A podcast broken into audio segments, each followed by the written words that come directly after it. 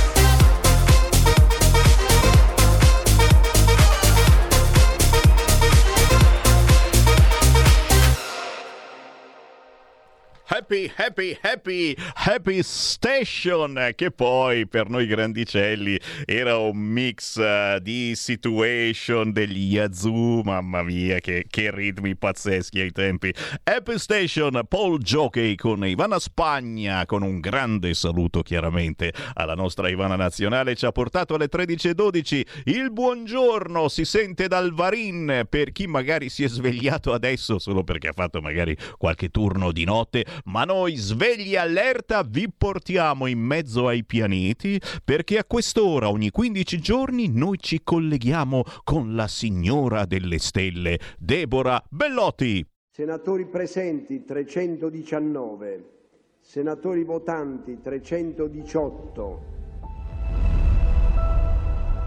Va ora in onda Politicastri, una lettura politica degli astri, fatti e misfatti, con Deborah Bellotti. Senatori, no, per favore, togliete quella bottiglia là, non stiamo mica all'osteria. Siamo all'osteria, invece sì, perché a quest'ora molti di voi stanno pranzando e giustamente tengono il Semivarin in diretta sul televisore, canale 252 o sulla radio DAB. Con il buon pomeriggio, eccola qua, la vedete in TV e su tutti i social, la signora delle stelle, Deborah Bellotti. Ciao Deborah! Buon pomeriggio a tutti, ciao Sammy. Come va? Scusa, una domanda. Le osterie esistono ancora? Certo che ci sono, certo. E io ogni tanto li porto i miei ascoltatori in qualche osteria, non privatamente, ma con dei servizi. Abbiamo dei colleghi giornalisti che girano ancora il territorio alla caccia di quei posticini belli dove c'è ancora l'oste. Normalmente poi cercano di rapinarlo e lui tira fuori il fucile. Per fortuna c'è ancora l'oste armato e qualcosina. Tu invece niente, dalle tue parti Nisba o qualcuno è ancora vivo di oste? No, sono spariti, cioè bisogna spostarsi comunque verso Cremona, Piacenza, giù di là, però che io ricordo nelle osterie come nelle varie trattorie si mangiava ancora bene, tutto sommato, non tutti questi chef stellati, questi micro piatti. A quelli mi fanno arrabbiare tantissimo, assolutamente. Io li rifiuto, normalmente dico, senta, me ne porti 2 o 3 per piacere di questi piatti, perché io ho fame, voglio mangiare. Zitti poi su cavallette e robe del genere, perché tra poco veramente gli chef stellati ce li proporranno. Aboliamo, noi siamo ancora per la cucina sana, la nostra. Sì. Sì, diciamo che siamo un po' indietro se volete. Ci danno dei retrogradi, ci danno dei plantigradi, ci danno di tutto ultimamente, però va bene, ci prendiamo queste brutte parole, ma soprattutto cerchiamo di prevedere.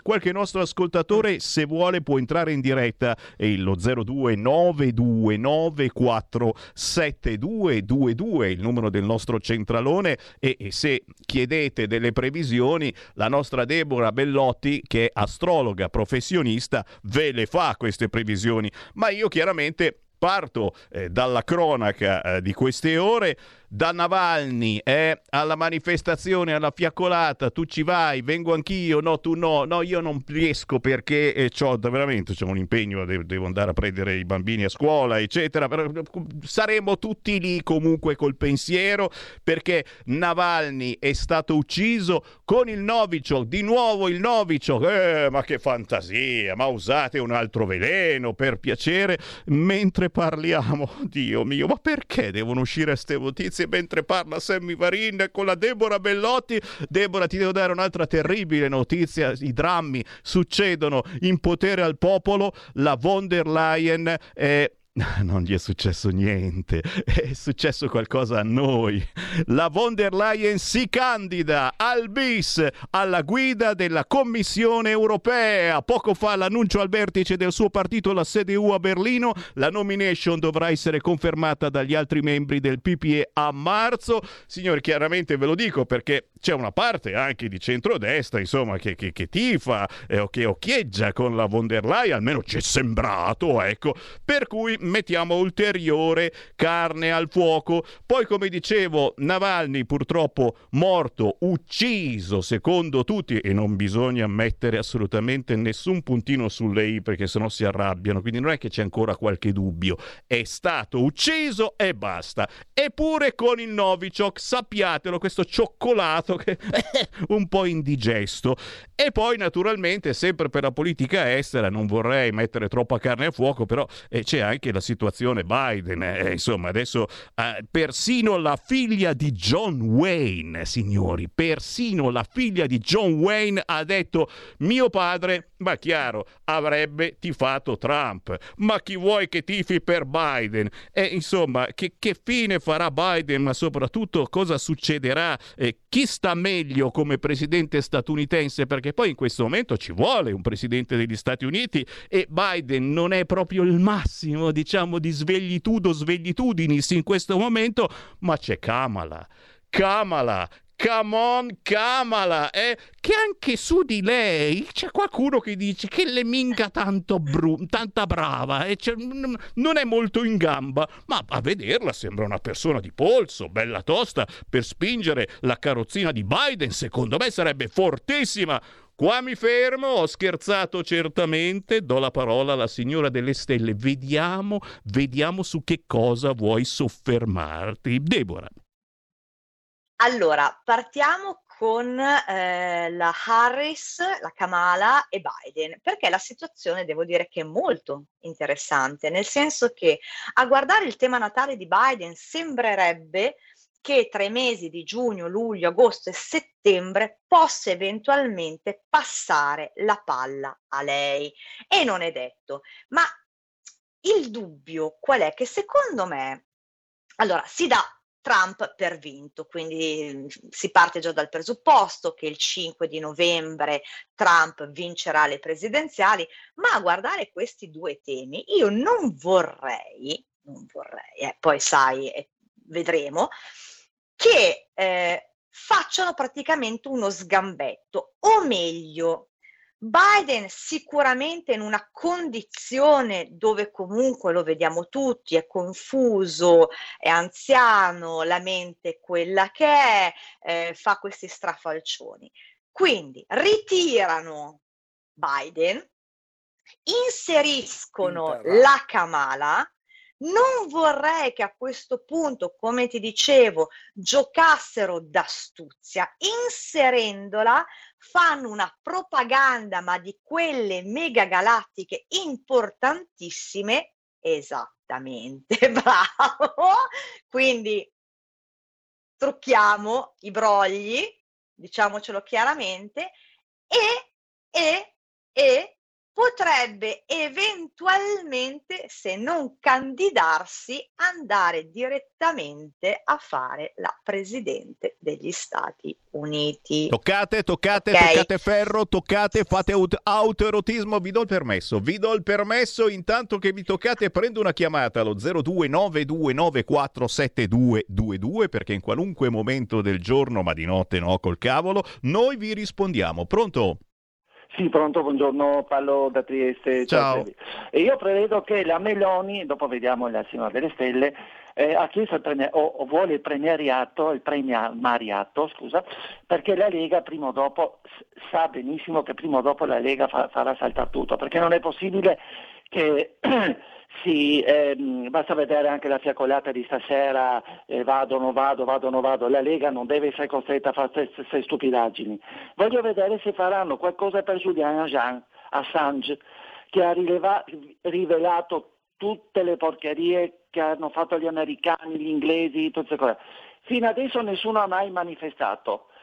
Vediamo se succede qualcosa a Julian Assange, se tutti questi quattro scemi di politici vanno a fare le manifestazioni come la fiaccolata di stasera. Ciao. Grazie. Intanto sono arrabbiati anche con Piantedosi, perché questa mattina c'è stato un presidio a Milano, chiaramente per la morte di Navalny, e è arrivata la Digos a chiedere i documenti.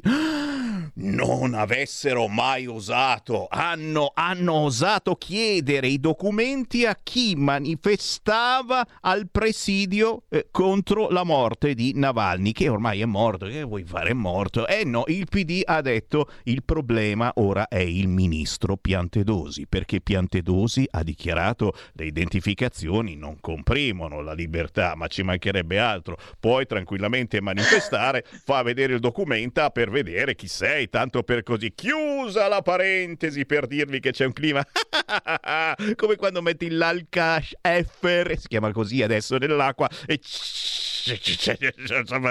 qui mi fermo, ti ho interrotto, perdonami Deborah, ma te l'ho detto, siamo effervescenti quest'oggi, prego. No, male che vada, sempre Kamala Harris e Joe Biden, Biden rischia di essere rieletto.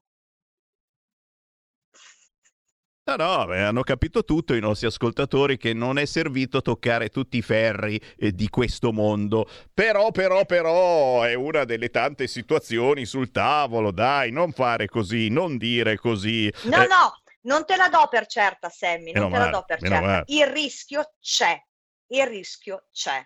perché se io vado a guardare il tema natale della NATO, che è stata costituita il 4 aprile del 1949, non ha nessun tipo di interruzione.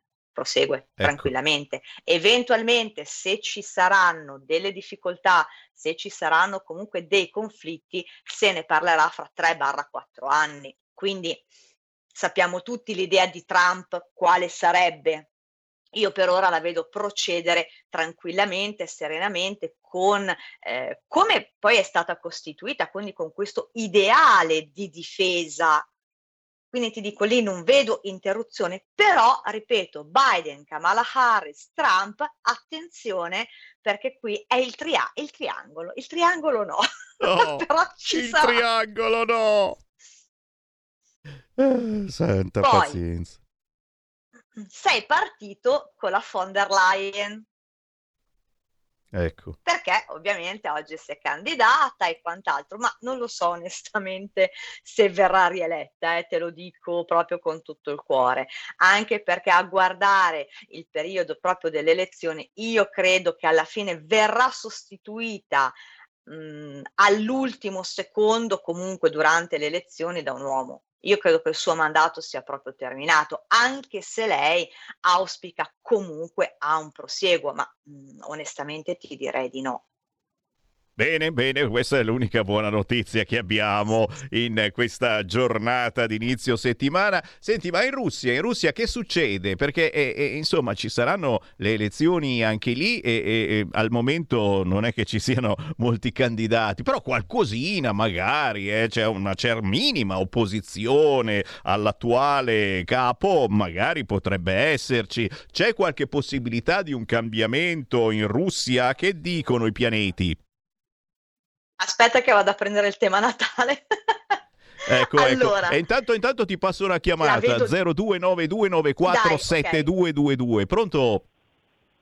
Sono Gianni da Genova, ciao Sammy. Ciao Gianni. Un saluto alla Deborah delle Stelle. Qua noi stiamo andando verso le stelle se si continua a avere a che fare con questo schifo di disunione europea. Cioè la NATO...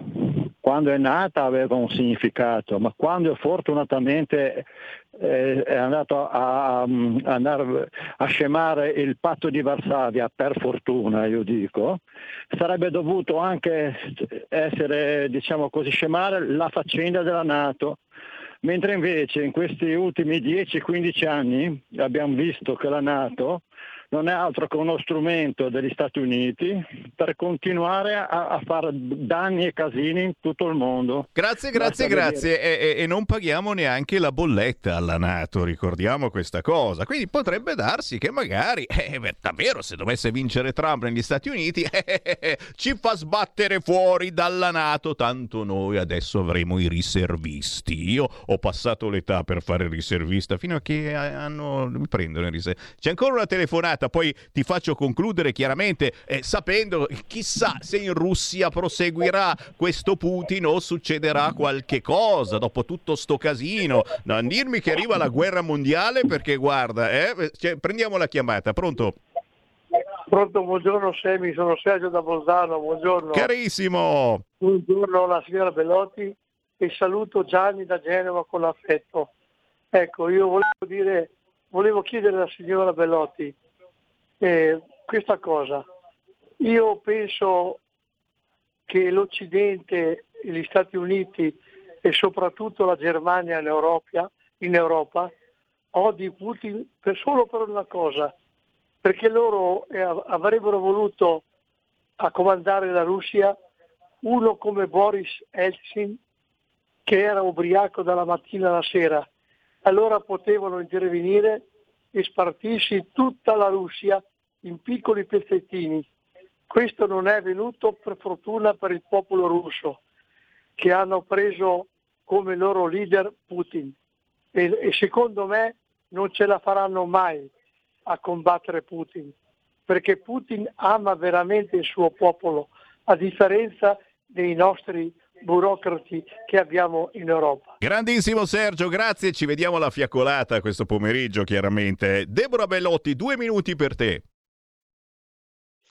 Allora, Putin viene rieletto senza ombra di dubbio, quindi da questo punto di vista problemi non ne ho. Per quanto riguarda invece la Russia come nazione, come popolo, signori miei, mi spiace dovervelo dire, ma avrà un exploit, una ripresa molto importante, e anche a livello economico darà del filo da torcere agli altri, quindi io direi che qui c'è poca storia.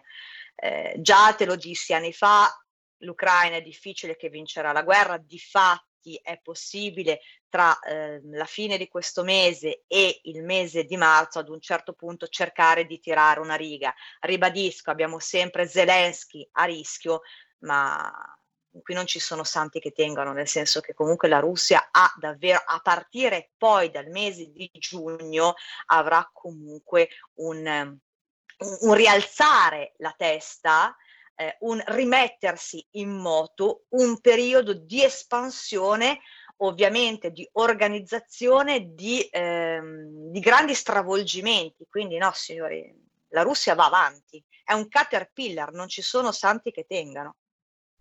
Chiaro. È chiaro il concetto. No, adesso qui mi chiedono un attimo se per l'annessione che numero bisogna chiamare. No, non è che dobbiamo chiedere l'annessione alla Russia, non scherziamo. Se invece stiamo proprio scherzando, perché la mia trasmissione Potere al Popolo, estremamente di sinistra, e vuole anche ridere su cose purtroppo gravi. Io ringrazio la signora delle stelle Deborah Bellotti, che ogni 15 giorni ci fa una previsione che puntualmente poi si avvera. Scrivetelo sul calendario se non ci credete. Deborah, diamo un tuo contatto, perché chi vuole una previsione personale lei ve la fa, chiaramente a pagamento, ma ve la fa. Deborah. Allora, mi possono contattare al numero 333 13 39 765 oppure iscriversi alla mia pagina Facebook Deborah Bellotti, la signora delle stelle. Ma ti rubo un secondo. Settimana prossima daremo uno sguardo alla nostra Presidente del Consiglio Giorgia Meloni, perché sicuramente si avrà a che fare nei prossimi mesi con un parapiglia all'interno della sua coalizione. Cioè nel senso all'interno di Fratelli d'Italia o all'interno... Forza Italia... Lega e Fratelli d'Italia. Okay, non sarà un... Me ne vado. Aprirà gli occhi. Vado via. Se vuoi poi guarderemo anche Matteo Salvini e quant'altro, però te la lancio là. L'ha lanciata, signori. Grazie Deborah. Un abbraccio, ciao a tutti, buon pomeriggio agli ascoltatori. Avete ascoltato Politicastri con Deborah Bellotti.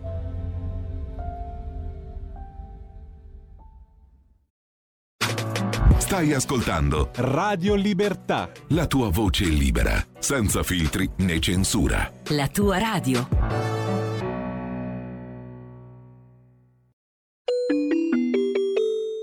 Qui Parlamento. Grazie Presidente. Signor Ministro, a partire da quest'anno decine di migliaia di imprese europee e italiane, anche piccole e medie, dovranno progressivamente rendicontare il loro grado di sostenibilità attenendosi agli standard messi nero su bianco dalla Commissione europea. Quasi 5.000 imprese italiane saranno sottoposte a ulteriori adempimenti burocratici per misurare il loro impatto sociale e ambientale. La direttiva sulla rendicontazione della sostenibilità delle imprese parte da un'idea di fondo condivisibile, ma la messa a terra di queste intenzioni da parte della Commissione europea rischia di essere un bagno di sangue.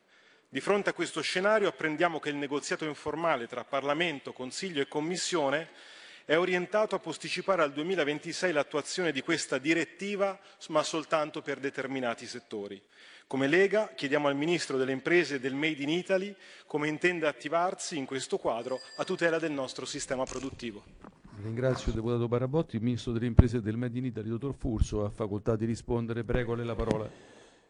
Sì, l'accordo che proprio in queste ore andrà in votazione al Coreper recepisce una soluzione che comunque credo importante per le imprese, appunto il differimento di 2 anni di ulteriori standard di rendicontazioni specifici in alcuni settori del nostro sistema produttivo. Il differimento risponde all'esigenza di razionalizzare gli obblighi informativi in capo alle imprese per consentire loro di concentrare le proprie risorse nell'adempimento degli obblighi derivanti dal primo set di standard già adottati a livello europeo. Nel condividere gli obiettivi della strategia in materia di finanza sostenibile, il Governo è pienamente consapevole dei profili innovativi della materia e quindi anche della necessità di preservare nella fase di recepimento della direttiva la posizione competitiva della nostra industria rispetto ai partner europei e internazionali. Nei prossimi giorni sarà pronta il Ministero dell'Economia e delle Finanze avrà pronto la bozza di decreto di recepimento della direttiva sull'obbligo di redigere il bilancio di sostenibilità che sarà sottoposta a consultazione pubblica a dimostrazione dell'importanza che il Governo attribuisce a un processo implementativo che tenga conto anche e soprattutto delle esigenze delle imprese. Tant'è la nostra consapevolezza sulle esigenze delle imprese che nel frattempo, proprio venerdì scorso, abbiamo bloccato l'approvazione di un'altra direttiva che avrebbe avuto un impatto diffuso e pesante su tutte le filiere italiane, la direttiva CSDD, che disciplina l'obbligo per le imprese di verificare eventuali impatti non in linea con i criteri europei in ambito ambientale di governance nella propria catena del valore e quindi nelle proprie filiere. Con noi si sono schierati Germania, Svezia, Finlandia, Repubblica Ceca, Slovacchia ed Estonia, e abbiamo affidato alla presidenza belga di trovare una soluzione più sostenibile per le nostre imprese.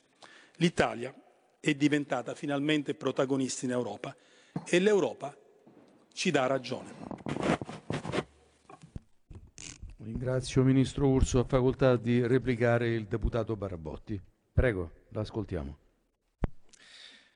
Grazie Presidente. Signor Ministro, è positivo che le imprese europee acquisiscano maggiori consapevolezza rispetto ai loro impatti sociali e ambientali. È giusto che i cittadini siano messi in condizioni di conoscere, orientarsi e scegliere, ma è profondamente sbagliato obbligare le nostre imprese ad adempimenti inutili e gravosi che penalizzano il nostro sistema produttivo senza alcun reale vantaggio per lavoratori, consumatori e ambiente. Continuare a sfamare il leviatano della burocrazia europea, dandogli in pasto la nostra competitività, sarà alla lunga letale per il nostro continente. L'economia dell'Europa tra il 1996 e il 2008 aveva un valore del tutto paragonabile a quella degli Stati Uniti d'America, in taluni casi persino maggiore. Oggi, a causa del dirigismo miope della burocrazia europea, l'economia statunitense vale il 50% in più della nostra. Meditiamo su questi numeri, perché è di tutta evidenza che le maggioranze eccessivamente eterogenee che hanno guidato il nostro continente in questi ultimi 15 anni hanno letteralmente fallito, assoggettando la politica europea alla burocrazia europea, sostituendo il sogno, gli ideali e la visione dei padri fondatori con i regolamenti, le procedure e le sanzioni. Guardate l'ambizioso piano europeo per la transizione ecologica, il cosiddetto Green Deal, una matassa di direttive, regolamenti e norme frastagliate che si replicano, si sovrappongono e si contraddicono tra loro. A questa Commissione europea serve più realismo e più coesione politica, prorogare l'efficacia delle norme per la redazione del reporting di sostenibilità rappresenta un passaggio importante, ma se vogliamo recuperare il terreno perso e far tornare grande l'Europa nel mondo, dobbiamo esportare in Europa il nostro modello di governo, un esecutivo dalla chiara connotazione politica che escluda una volta per tutte le sinistre e i socialisti dalla guida del nostro continente. Ringrazio il deputato Baravotti. Qui Parlamento. Stai ascoltando Radio Libertà, la tua voce libera, senza filtri né censure, la tua radio.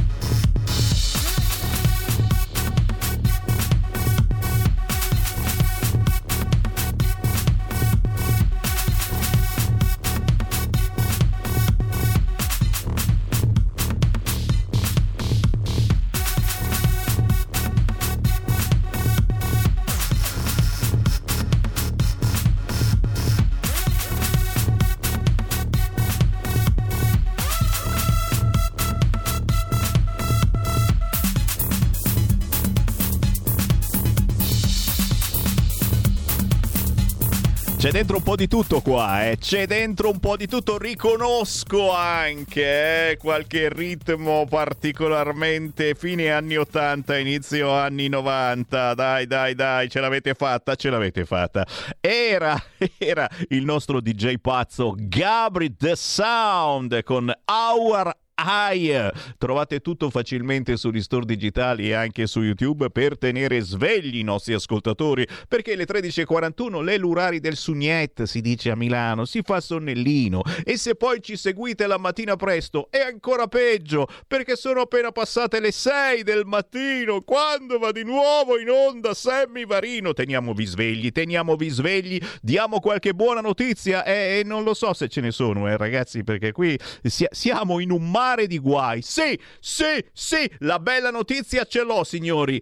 Il bonus psicologo è in arrivo, già, e arrivano più soldi. Dal 18 marzo le domande per i rimborsi, più risorse per l'anno nuovo. E guarda un po', è un caso, giurin giureta, è un caso, abbiamo in linea la psicologa, pure mediatrice familiare, profiler forense, abbiamo con noi autrice, perché c'è un bel libro da presentare, abbiamo con noi, la vedete anche in radiovisione, grazie per essere con noi, Monica Giovatore. Ciao Monica!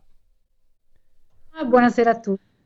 Buonasera, è vero che si dice buonasera, dopo una certa ora si dice buonasera, ma dipende anche dalla collocazione geografica, perché qui a Milano per noi è pomeriggio, anzi stiamo ancora mangiando più o meno.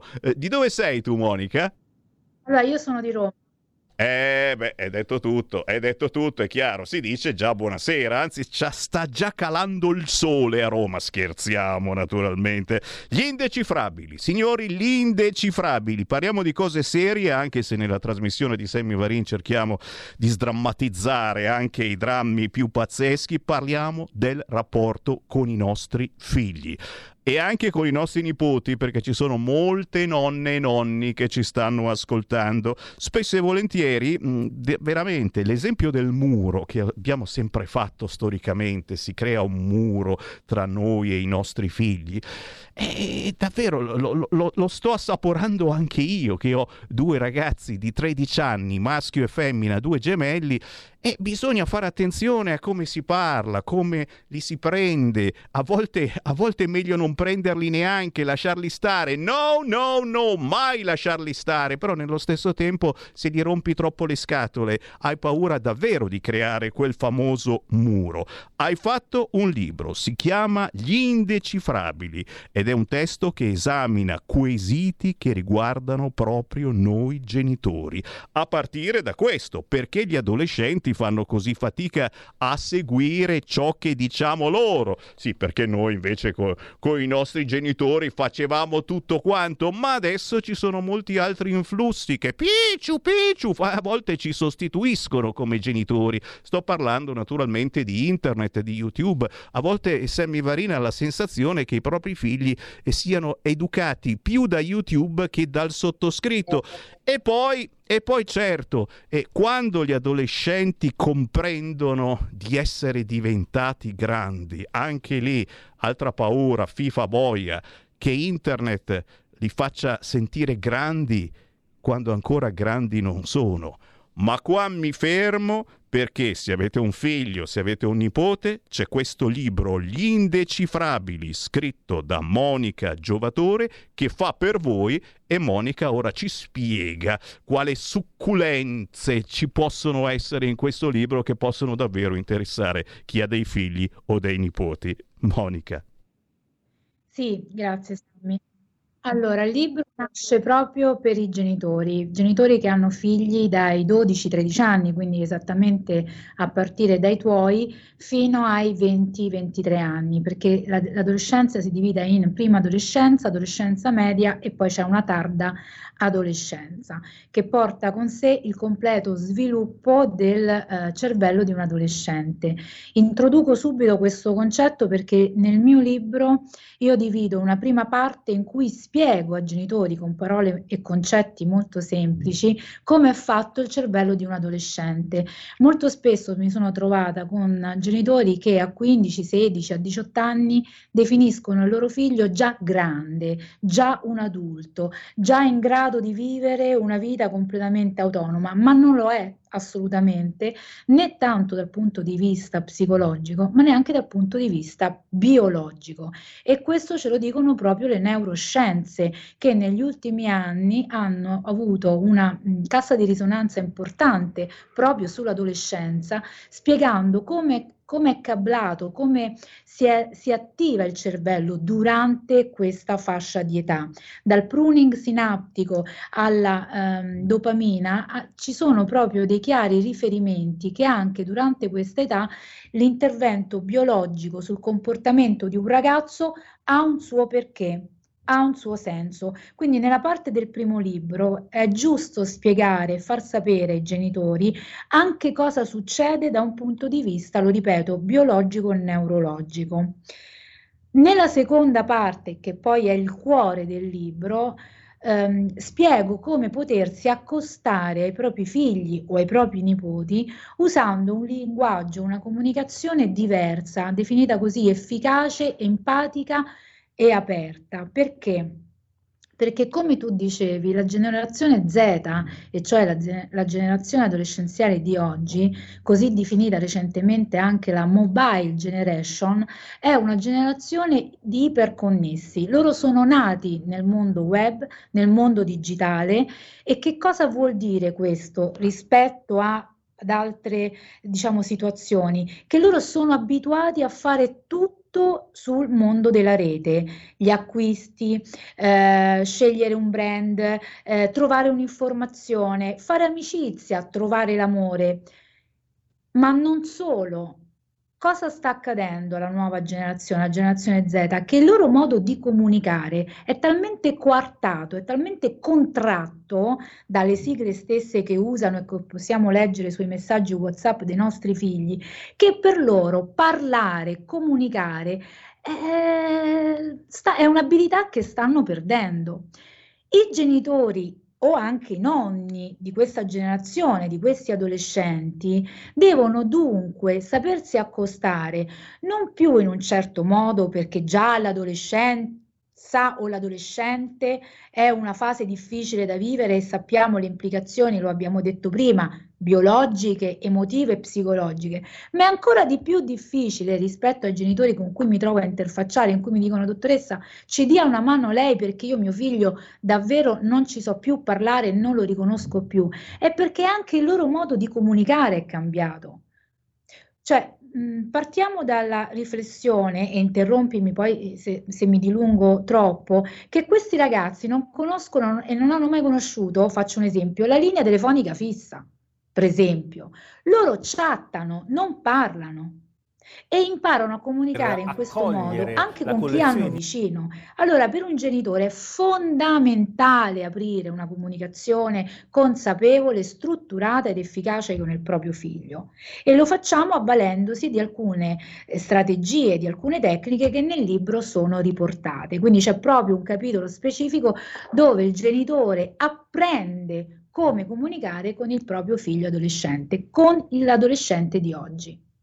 Ragazzi, queste sono cose che ci riguardano davvero, ripeto, parlo con tanti papà e tante mamme, pardon, non si può più dire, genitore 1 e genitore 2, perché ormai abbiamo un pubblico molto allargato, e parlo anche con nonno 1 e nonno 2, quindi certamente ci riguardano. Come prendere i nostri figli, come parlare ai nostri figli? Adesso mi ha incuriosito, è chiaro che sono uno di quelli che te lo compra il libro, perché chissà come gli devo scrivere un WhatsApp. Molto spesso sì, ok, e qui forse arriva l'errore, i figli chiusi in camera e tu che per parlargli sei in sala, gli scrivi un WhatsApp. No, non si fa, guarda cosa mi dice, quindi devo andare di là, appena entro in casa mio figlio è in casa, nella sua casa che sarebbe la camera, mio figlio mi dice luce, perché ho acceso la luce ed è attaccato a internet e lo stai disturbando. Dice no. Monica, potremmo andare avanti veramente per tutto il pomeriggio, anche perché sto ricevendo WhatsApp che poi chiedono di andare anche su argomenti più pesanti, purtroppo le paure che arrivano da internet, i gesti estremi che si fanno per fare semplicemente delle gare di bravura o di abilità. Il pericolo di internet è assolutamente presente, ce ne siamo accorti, come poi certamente anche quello che ci porta a femminicidi, anche lì ne parlerò poi più avanti se è il caso di continuare a parlarne di queste cose terribili oppure no, perché un tempo ci dicono i nostri nonni e i bisnonni queste cose restavano quasi nascoste, segrete, ora stiamo pubblicizzando ogni femminicidio, ogni cosa brutta e terribile che accade ai nostri figli e alle nostre figlie, perché? Perché non serve, mi sembra che come lezione non serva assolutamente niente parlarne, oppure sì. Ti chiedo una battuta su questo argomento perché sono in due o tre che miliofilizzano più o meno questo concetto, cioè se è il caso di continuare a parlare di questi drammi perché serve da lezione, o se invece al contrario questi giovani e anche meno giovani prendono esempio poi per peggiorare ulteriormente la situazione. Solo una battuta, Monica, e poi ci devi ricordare dove possiamo trovare il tuo libro Gli Indecifrabili, dedicato a tutti i papà, a tutte le mamme, l'ho detto e va bene, ok, sono ancora un po' retrogrado, e a tutti coloro che hanno dei rapporti con i ragazzi, con gli adolescenti. Monica. Sì, serve parlarne perché se questo può aprire uno spiraglio nel creare una relazione con il proprio adolescente anche su temi così attuali, sì, con le parole giuste, con i concetti giusti, però assolutamente permettimi una piccola digressione di pochissimi minuti. Sammy, nel mio libro parlo, sono una psicologa, non potevo non farlo, anche a dei riferimenti di espressioni comportamentali sintomatiche, quindi il self-culting, l'autiolesionismo, il revenge porn, il sexting, la dipendenza dai videogiochi. Li accenno solamente, ma perché? Perché in questo libro io ho voluto occuparmi di un passaggio che potremmo chiamare di prevenzione prima di arrivare alla conclamazione di certi comportamenti disturbanti, che è proprio la comunicazione. Quindi chiunque ha a che fare con un adolescente, con la comunicazione si può veramente cambiare una relazione. Capito? Capito? Dove troviamo il tuo libro? Gli Indecifrabili di Monica Giovatore. Lo si può trovare nelle librerie, si può ordinare, siamo sicuramente qui su Amazon. Monica. Si può trovare dovunque, si può trovare già disponibile in alcune librerie, si può ordinare oppure è reperibile in tutti i siti e le librerie online. Bellissimo regalo che potete farvi per imparare qualcosa di più, soprattutto a comunicare, e serve anche a noi comunicatori con le ultime generazioni. Monica, sei stata veramente molto utile e gentile. Se ti va potremmo magari risentirci prossimamente, perché purtroppo gli argomenti non mancano su questo argomento, davvero. Buon lavoro. Grazie. Segui la Lega è una trasmissione realizzata in convenzione con La Lega per Salvini Premier.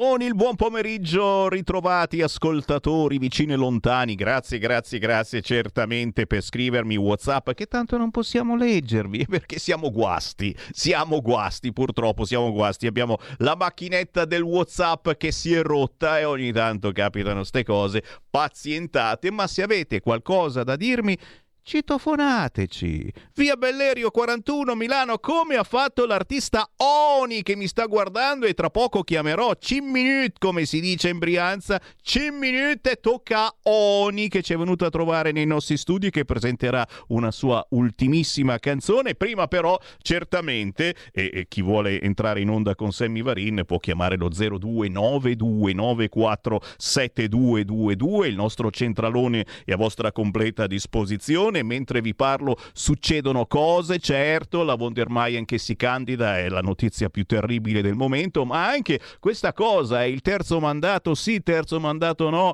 Oggi Repubblica nel suo focus esamina da Zaia a Bonaccini, da Toti a De Luca, destino in bilico per i 7 governatori più popolari, cioè sono i più popolari, sono i più bravi e li cacciamo e ne facciamo arrivare delle schifezze ambulanti politicamente, of course, e così vuole una certa politica perché vuole inserire i suoi, che non è detto siano più bravi di questi, attenzione. Prendiamo una chiamata, pronto?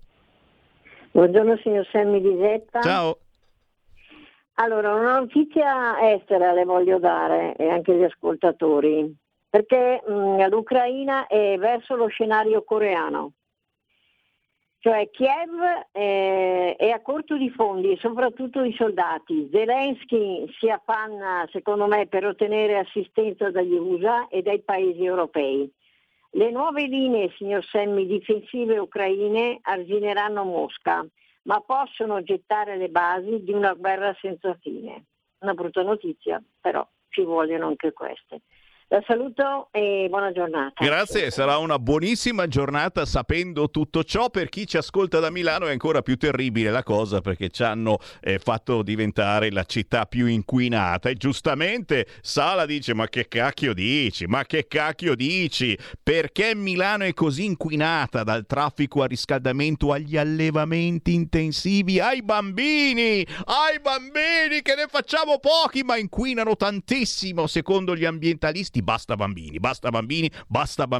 Sparo cazzate? No. Io tutto ciò che dico ha una sua motivazione. È chiaro che questo rilevamento da un'agenzia privata svizzera che mette i monitor, non ho ben capito cosa fa, è una cosa un pochino tirata, ecco, perché meglio di noi ci sono le città cinesi. Uno dice, dai, in Cina sono diventati così green. Poi Piantedosi, che ha giustificato il controllo di documenti per quelli che facevano un omaggio a Navalny è come un semplice controllo, era un controllo, arrivata la Digos li hanno controllati e no, non bisogna controllare quelli che manifestano per Navalny. A proposito, cosa fate questa sera? Avrete la fiaccola in mano oppure no?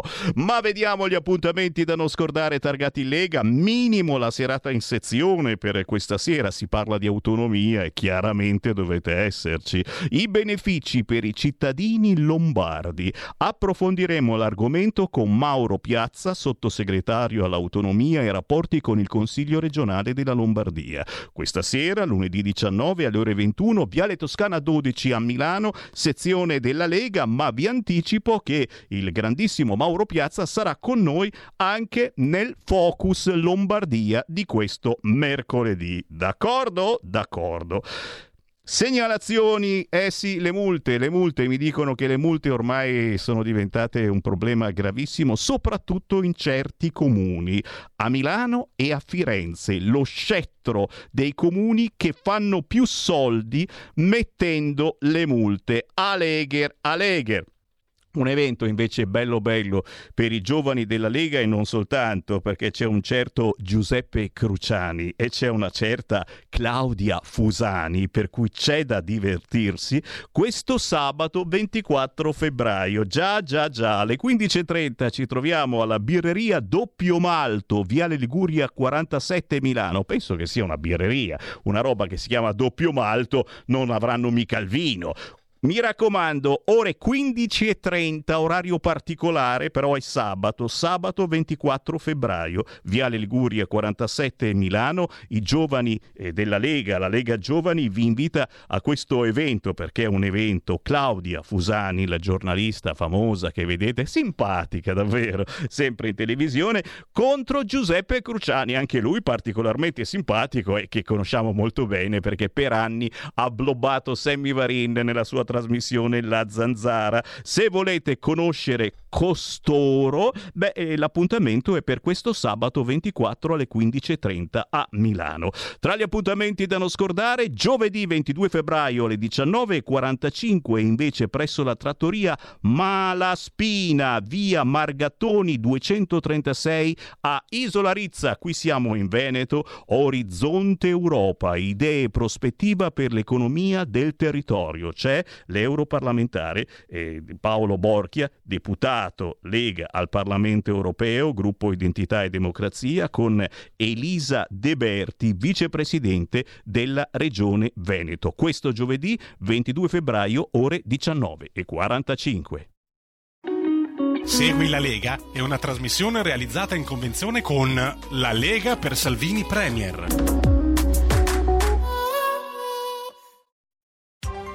Coming Soon Radio, quotidiano di informazione cinematografica.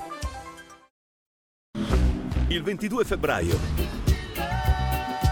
Paramount Pictures è orgogliosa di presentare È una hit!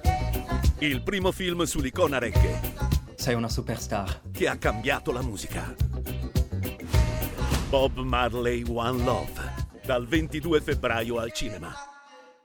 Sono Paul Atreides, Duca de Arrakis! Arriva al cinema il secondo capitolo del capolavoro diretto da Denis Villeneuve. Combatto per la mia gente. Combatterò al tuo fianco. Ti mostrerò io la via. Con Timothée Chalamet, Zendaya, Austin Butler e Javier Bardem. Tu non puoi perdermi, Paul Atreides. Dune, parte 2, dal 28 febbraio al cinema. Estranei. Tua madre e tuo padre sono morti. Il nostro ragazzo è tornato. Candidato a 6 premi BAFTA. Nostro figlio.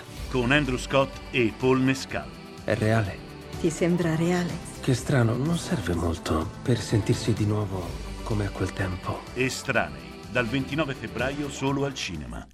Perché devo avere paura dell'aereo? Ma perché? Sai che vado in Corea? Cosa? Vado a fare il film di Ki Kyu Bok. Faremo di tutto per sconfiggere le vostre paure. Io tengo proprio terrore dell'aereo. Voglio volare. Voglio diventare una persona normale. Volare. Un film di Margherita Bui. Devi trovarti un uomo. Ma no, ma perché, poverino? Dal 22 febbraio al cinema. Qui Parlamento. Grazie Presidente, sono veramente commossa di essere stasera io a fare la dichiarazione di voto per la Lega Salvini Premier, perché rappresento la voce di tutti quei medici che in quei mesi, in quei giorni hanno lasciato negli ospedali e nelle corsie un pezzo della loro anima. La ricerca della verità, siamo qui per la ricerca della verità. Avvertiamo tutti solo e soltanto il desiderio di verità. La verità non turba, la verità ha un valore inestimabile, la verità non fa paura. È un dovere la verità. La Commissione cercherà la verità con onestà e senza pregiudizio. Riteniamo la verità necessaria per tutti, anche per chi, come quelli che negano tutto dietro un va tutto bene.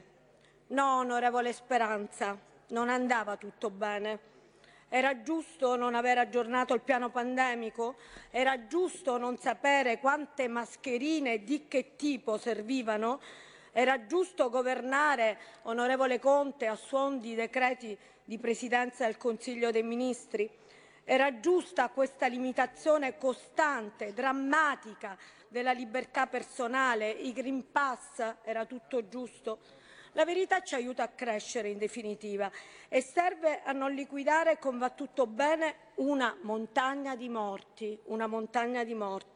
La vita persa, il tempo dei nostri ragazzi, l'eredità dei nostri vecchi che erano sopravvissuti alla guerra e che morivano come mosche nei corridoi dei nostri ospedali e morivano sicuramente senza la carezza della loro famiglia.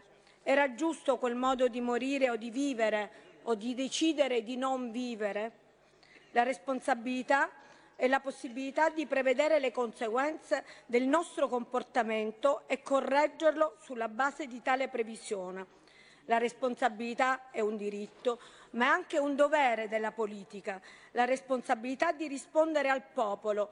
Abbiamo forse paura di prenderci questa responsabilità, la responsabilità di cercare la verità su chi quella responsabilità l'aveva, la responsabilità di guidare meglio le nostre scelte. Quando si guida un popolo, si ha forse paura di questa responsabilità, onorevole Conte? Faremo tesoro della verità contro scelte fantasiose e non lo diciamo noi, lo diceva l'Organizzazione Mondiale della Sanità. Faremo tesoro della precisione di indagine contro scelte approssimative. Faremo tesoro dei nostri morti e ne proteggeremo uno a uno la loro identità dai sacchi neri in cui li abbiamo lasciati.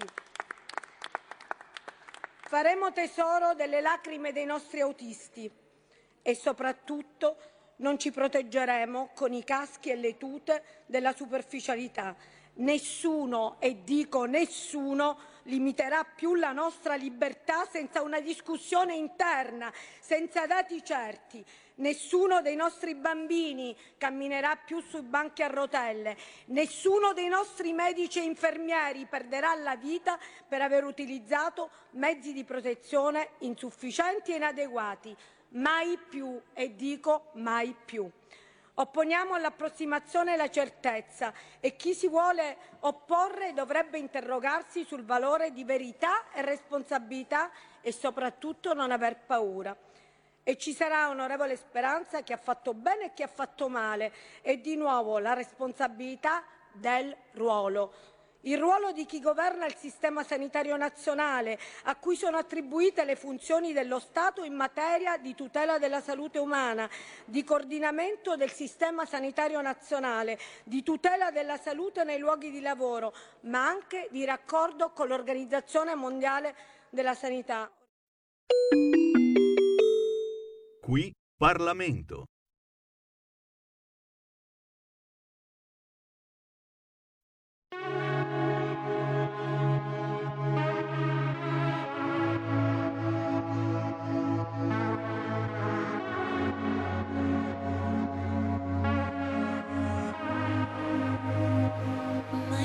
Sono impegnato e non ho voglia di parlare di me. La mia voce non dà peso a quanto mi interessi. Non è il tempo che ti cura ma ciò che fai di te. Pochi segni che ho lasciato pago gli interessi. Dovrei stare un po' da solo, mi ritrovo da te. Che non riesco più a rispondere a domande aperte. Ma so bene cosa dire, cosa servirebbe.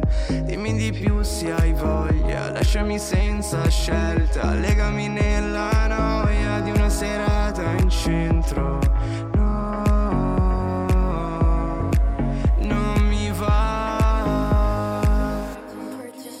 Non importa, non mi serve caderci ancora.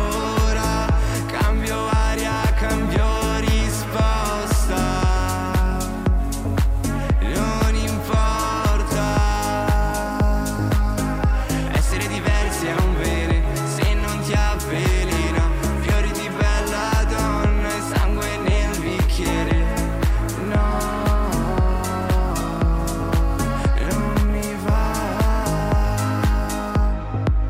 serve spazio, il tempo mio nemico. Ho fatto tanto, non sembra sia servito. Condannato, ma con il sorriso riconosco il volto di chi non mi ha ucciso. Parlo solo, mi rispondo, illumino quello che è nascosto. Vorrei, non mi ricordo, non si respira qui sotto. Però non mi va.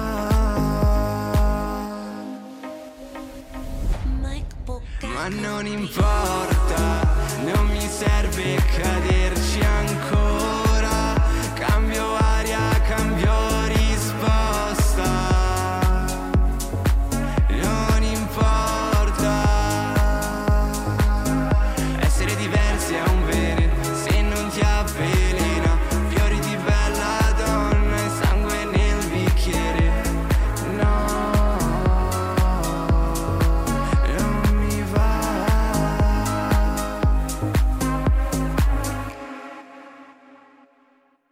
è roba buona, se la trasmette Sammy Varin su Radio Libertà è roba buona o comunque roba che si distingue, si staglia rispetto alle altre produzioni. Si intitola Bella Donna, una delle due canzoni nuove appena uscite di Oni, si fa chiamare così in arte, ma in realtà si chiama Alessio Calò. Alessio Calò, tutti gli ascoltatori di Radio Libertà. Sul microfono, ce l'ha il microfono, non ce l'ha, c'è il regista che si è innamorato di questa canzone, se la sta riascoltando dall'inizio. Alessio Calò da Desio, esatto. Grazie per essere con noi Alessio e soprattutto complimenti perché questo è un pezzo pompa a pompa e nello stesso tempo dici cose anche importanti. Tu Alessio sei considerato una delle penne più evocative perché gentili, perché parli, perché dici cose, perché proponi emozioni, riflessioni dal dolore alla rinascita con eleganza, con pathos, con appunto riflessione. Leggo una delicata ma potentissima esplorazione dell'anima, quasi una seduta psicologica, e questa cosa te la fai ballando, caro il mio ascoltatore. Oni, che cosa hai messo in questo pezzo che si intitola Bella Donna, ma c'è anche un altro pezzo altrettanto, forse ancora più potente? Oni.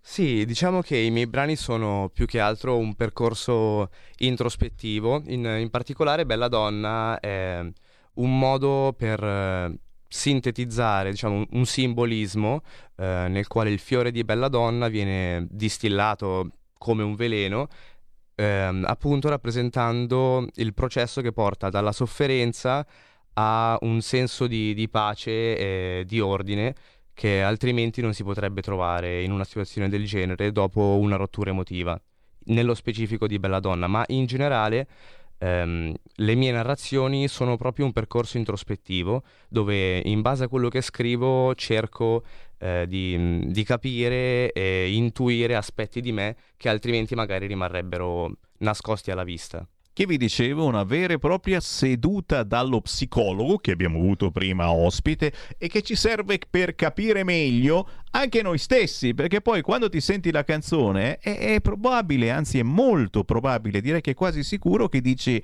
ma questo sta parlando anche di me. Già, stai parlando di tanta gente, ma in particolare tu hai un rapporto bellissimo in atto, perché sei diventato papà, ma molto molto giovane. Ebbene sì. Sei diventato papà a 17 anni. Eh sì. 17 anni precisamente. E adesso ne hai 24? Sì, e il bimbo quasi 7. Come si chiama? Mezzo, quasi 7. Nathan sì. Bellissimo nome. Senti, quindi le tue canzoni risentono anche di questo bellissimo rapporto che hai, hanno rilevanza sociale, come dicevo prima, parlano di te ma alla fine parlano di tutti noi che abbiamo un figlio, che abbiamo un nipote, una preoccupazione anche ancora più grave, perché già ci dobbiamo preoccupare di noi, certo. Che sarà di noi, che faremo, e poi però c'è anche Nathan, e anche nel mio caso c'è Elia e c'è Tabata, che sono un po' più grandicelli ma che fanno parte di noi, e è un pezzo di noi che proiettiamo verso il futuro. Ottimista o pessimista? O realista? Cosa sei? Come ti giudichi in questo? Tendo al pessimismo, ma in effetti poi cerco di razionalizzare con un realismo molto stoico, lo definirei così. Cercando forse di utilizzarlo come scudo, appunto, contro la tendenza al pessimismo, ecco. Ci sta, assolutamente sì. Ci vuole. E poi ripeto, ti dicevo prima, microfono chiuso, ho aperto le agenzie e non trovi una buona notizia, ma non la trovi proprio, cioè dici cazzo, voglio una buona notizia, niente, le notizie sono soltanto brutte, come se non bastasse persino la rinazzina hanno scoperto che fa male, attenzione alla pseudoefedrina, il farmaco usato per il raffreddore, sono sicuro ci sarà dentro anche lì, dai, non porto sfiga. Cioè, quanto io sono drogato di rinazzina, però sembra una cosa. Sta attenti perché morirete sì. Anche di pseudoefedrina. Non si trovano buone notizie e per fortuna, ripeto, c'è la musica che è. Che cos'è per te la musica? È una droga, è un sollievo, è anche un pathos, è una sofferenza forse, perché in questo pezzo Bella Donna, che tra poco ci dirai dove possiamo trovare, c'è del pathos. Sì, assolutamente c'è, il pezzo si può trovare su Spotify. Io direi che per me innanzitutto la musica banalmente è espressione, ma inteso come un modo per canalizzare dei sentimenti magari molto intensi che provo rispetto a tutta una serie di complicazioni emotive, di situazioni che posso star vivendo, ed è un modo per esprimere e mettere in parola sensazioni, pensieri che in effetti poi riflettono una narrazione.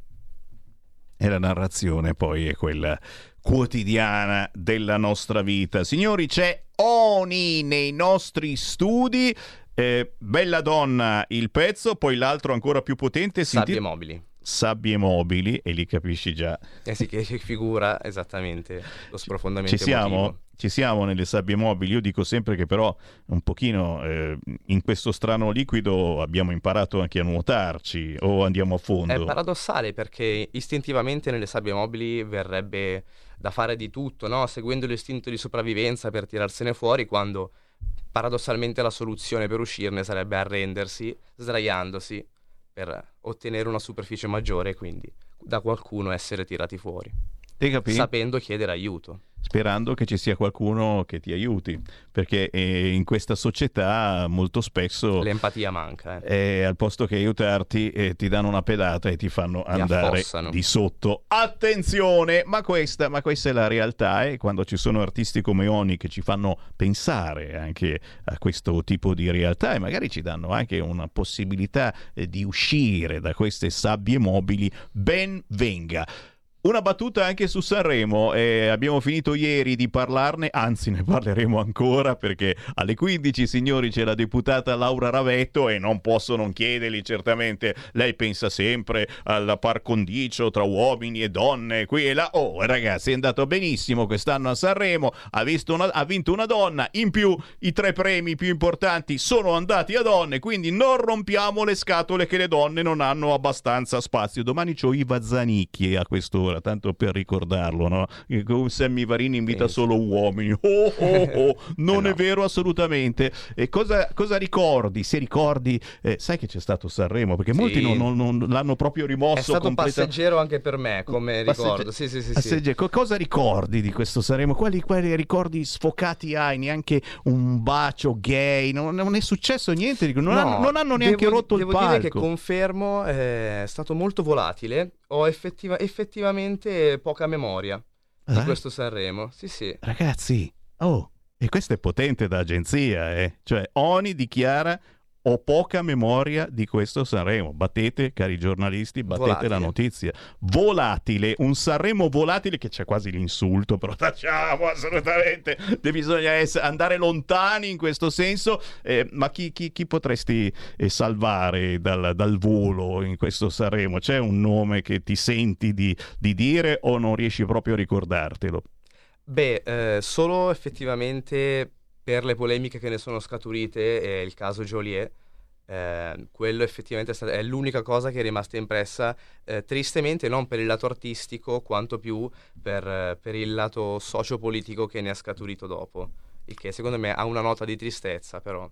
Perché questo è il paese delle polemiche, sembra incredibile, ma bisogna fare polemica su qualunque cosa, uno dice fanne a meno.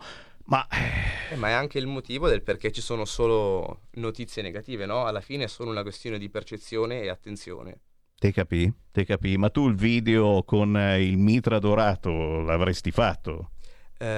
No, probabilmente non dorato. Probabilmente avrei fatto un video con il mitra con dei fiorellini. Qualcosa molto... Ho capito che ne sta pensando uno da fare con suo figlio, con il mitra di plastica, logicamente, no? E la si gioca rossa. Oppure si spara con l'acqua. Ci sono quelli che sparano acqua, bellissimi. Ne ho a casa ancora qualcuno, se vuoi te lo presto, mi diverto come uno scemo ancora a sparare ai miei figli. Confermo, molto bello.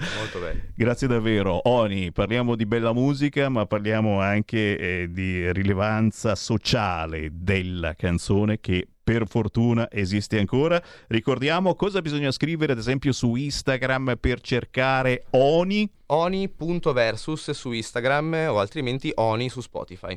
Te capì?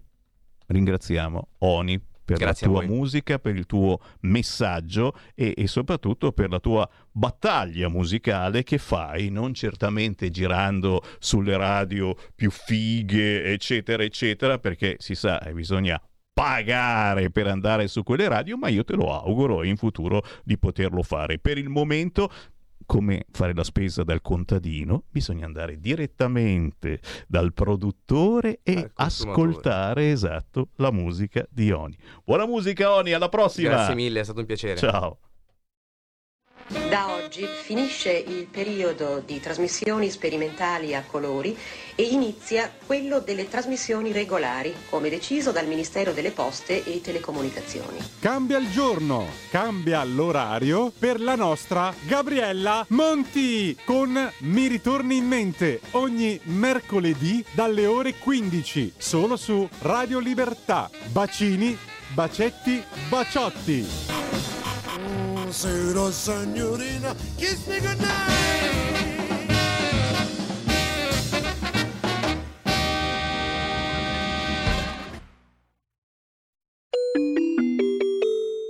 Qui Parlamento. La parola al senatore Paganella. Grazie Presidente, colleghi. Siamo tutti d'accordo che il tema dell'immigrazione abbia assunto ormai da tanti anni un'importanza ed una rilevanza epocale. Quello che differenzia destra e sinistra è invece l'approccio politico da attuare per la gestione di questa problematica, che negli ultimi decenni ha assunto le dimensioni che tutti noi oggi conosciamo.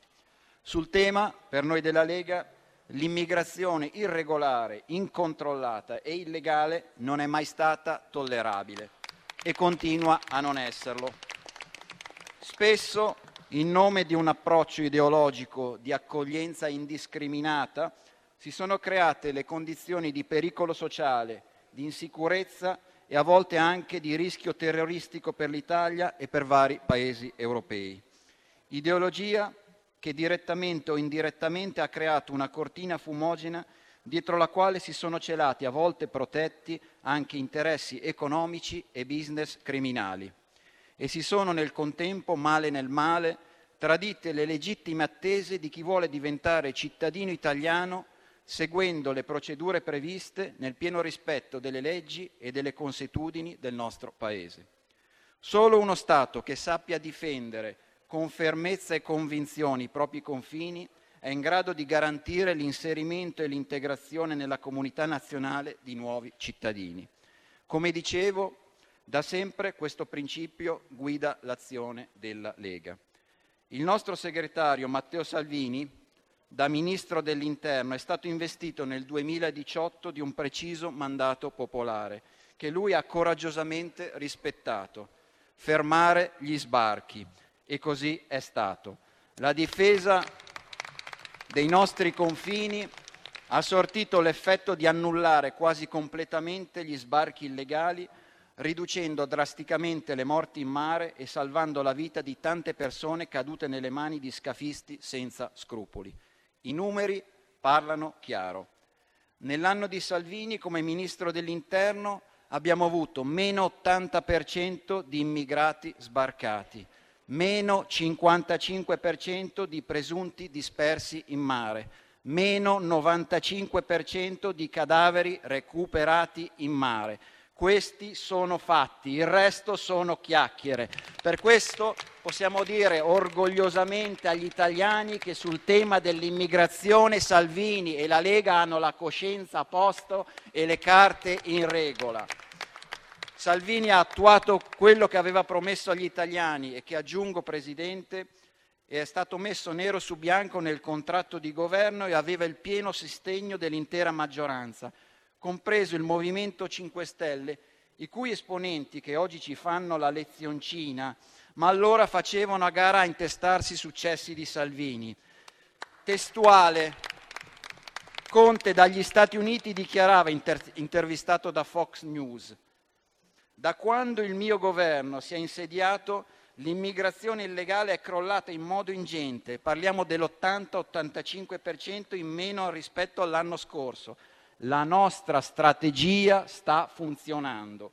E Toninelli, allora Ministro delle Infrastrutture, diceva: fino ad oggi non Salvini, ma Salvini con il sottoscritto e il Presidente Conte abbiamo diminuito di una cifra davvero enorme il numero degli sbarchi. Significa che stiamo facendo un buon lavoro di squadra. E quella squadra che allora si vantava dei risultati di Salvini, con un vergognoso voltafaccia ha cambiato rapidamente idea e per fare un governo con la sinistra che sosteneva l'opposto ha cancellato i decreti Salvini e con un voto vergognoso ha trasformato una linea politica in un fatto giudiziario. E Salvini oggi è a processo con l'accusa ridicola di sequestro di persona. Vergogna, vergogna, vergogna. Un voto inaccettabile e aggiungo anche miope politicamente, che direttamente o indirettamente, non nascondiamoci, è stato uno dei fattori del ritorno ad una degenerazione dei numeri relativi agli sbarchi. Il tutto accompagnato da una integrazione dei nuovi arrivati che è sempre difficile, spesso impossibile, per diversità culturali insormontabili, episodi di delinquenza di cui si rendono quotidianamente protagonisti immigrati sbarcati illegalmente sulle nostre coste. L'esperienza, pertanto, ci mostra qual è la via maestra da seguire.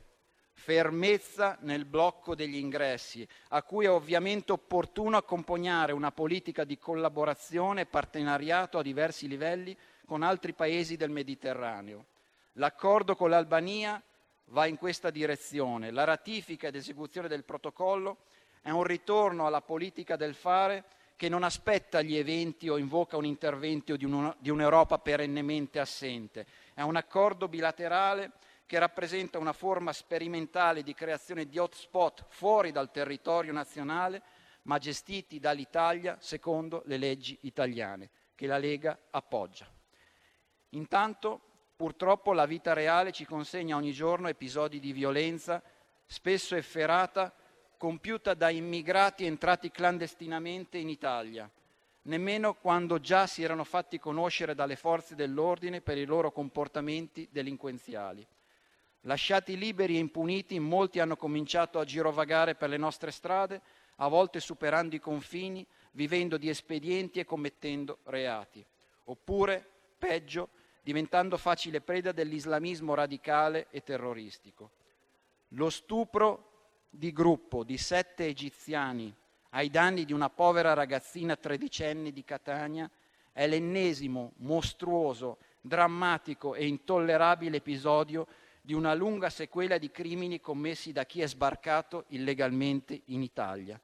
Nessun buonismo, nessuna giustificazione o comprensione è possibile o tollerabile verso gli autori, a cui ci auguriamo la legge infligga la pena più dura e severa possibile. È evidente che quando si parla di immigrazione clandestina c'è sempre in gioco la sicurezza delle nostre città, l'ordine pubblico e la coesione sociale. E a farne le spese sono, come immaginabile, i cittadini appartenenti ai ceti sociali più umili e indifesi. Penso a quegli italiani, ma anche a quei cittadini stranieri regolari che vivono nelle periferie più difficili delle nostre città e che si trovano a combattere contro l'ulteriore e inarrestabile degrado del loro ambiente di vita. È per tutto questo che nell'esprimere il convinto appoggio della Lega al protocollo d'intesa tra Italia e Albania, chiediamo perciò al Governo di insistere con coraggio, impegno e determinazione per vincere questa battaglia nel va del futuro dell'Italia, della nostra società e dei nostri figli. Qui Parlamento.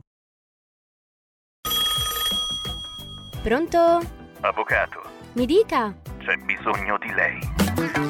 Sono l'avvocato Celeste Collovati. Con me parlerete di pensioni e di diritto del lavoro e tutte le problematiche inerenti al lavoro. Ciao a tutti, sono Massimo Leonardi, avvocato e dottore commercialista. Con me parleremo di diritto tributario, diritto societario e danni da malasanità.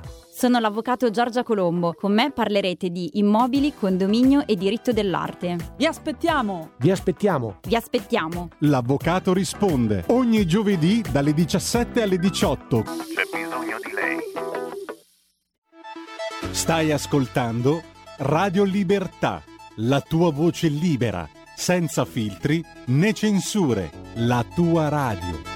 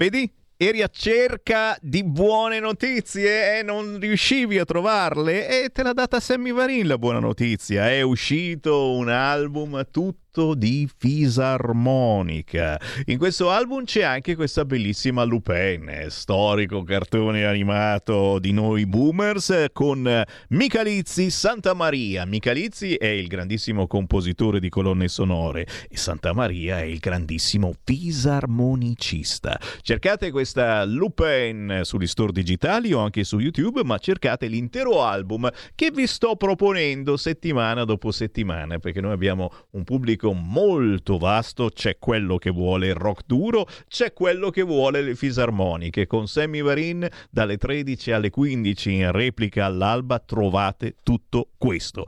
Con il buon pomeriggio certamente per chi mi ascolta in diretta, sono le 14.33, stiamo per entrare nel Focus Toscana, ma prima un po' di segnalazioni che ci date anche voi. Minimo, niente regali ai palestinesi, questo weekend è risuonata questa frase, e in effetti Israele ha limitato l'accesso alla spianata delle moschee. Ecco il primo no. Hamas che invita alla mobilitazione e un cargo britannico colpito nel Mar Rosso, ma intanto la nostra missione parte.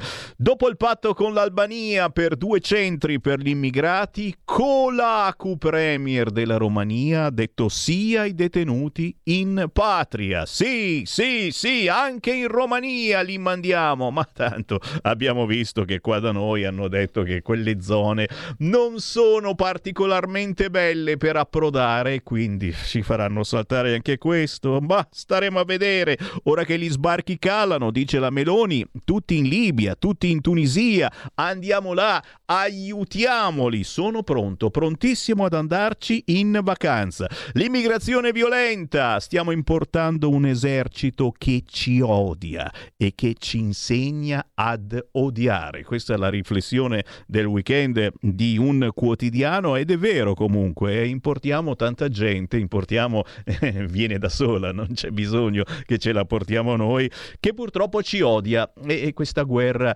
tra Israele e Hamas non fa che aumentare l'odio verso l'Occidente. Lo stile di vita, la tessera a punti, chi non ce l'ha, puntini, beh, oggi c'è l'intervista sul Corriere, aspetta che la cerco perché è carinissima, e giustamente si comincia a parlare di questa cosa, dici ma davvero c'è la possibilità di una tessera a punti, se faccio tutti gli esami, se mi comporto bene, che cosa potrò vincere? Uno dice ma c'è qualcosa, si può vincere qualche cosa? È certo che si vince, e ti fanno lo sconto ad esempio, o magari non le paghi del tutto, alle terme, roba bella. Adesso ci sono tutti i Novax che sono insorti eccetera, non è vero, ti fanno andare gratis alla tessera. Guarda qua, Bertolaso e la tessera sanitaria a punti, più ti controlli e meno costi alla regione, giusto premiare. E gomblottisti del cavolo, l'assessore al welfare e l'iniziativa per la sanità lombarda, all'estero funziona. Le polemiche politiche, non tecniche. Oggi purtroppo alcuni screening hanno poco successo. In cambio ingressi alle terme e ski pass. Regista Carnelli, sai sciare? No, però ti danno ugualmente lo ski pass gratis e potrai regalarlo, insomma. Io non sono tanto contrario su sta cosa, anche perché con tutte le sfighe che ho avuto con la sanità per colpa anche di qualche vaccino, e gli screening li faccio e come, quindi sono pieno di punti, vado meglio che con l'Esselunga. Ancora ce lo avevano sempre detto le ONG, Casarini, Fratoianni, la Boldrini, non date migranti alla Libia, non è un porto sicuro. E chi è che mi scrive sta boiata? E ora l'Africa va stabilizzata. No, l'ha detto la Meloni. Meloni, l'ha detto la Meloni. Bologna 30 all'ora, insorgono le categorie dei commercianti, ne parliamo in settimana, avremo anche il focus Emilia Romagna e c'è qualcuno veramente che si sta arrabbiando. Facciamo gli auguri invece alla Sardegna perché va al voto in questo prossimo weekend e chiaramente si sono coalizzati cani e porci in senso politico, of course, contro di noi. La candidata presidente Todde: è un governo di fascisti, la resistenza inizi dalla nostra regione. Ti è, cara Todde, noi andiamo forte in Sardegna e vinceremo, nonostante il candidato non sia della Lega, ma fa niente, tra 6 giorni, anzi meno, si vota in Sardegna e poi anche in Abruzzo Le polemiche, naturalmente, mi segnalate anche queste. Tu ci vai alla fiaccolata per Navalny, ma cos'è? Volete ledere la mia privacy? State a vedere se Sammy Varin va alla fiaccolata, ci saremo tutti alla fiaccolata per Navalny, anche perché c'è molta arrabbiatura per Piantedosi, insomma, oggi la Digos ha osato chiedere i documenti a un presidio che facevano proprio per ricordare Navalny e come ha osato chiedere i documenti a quelli che manifestavano per Navalny. Non si fanno queste cose e adesso c'è un casino perché dicono ecco allora Piantedosi è inadeguato e lui ha detto le persone identificate durante l'omaggio a Navalny non è un dato che comprime la libertà personale. Cosa c'è di male a chiedere un documento?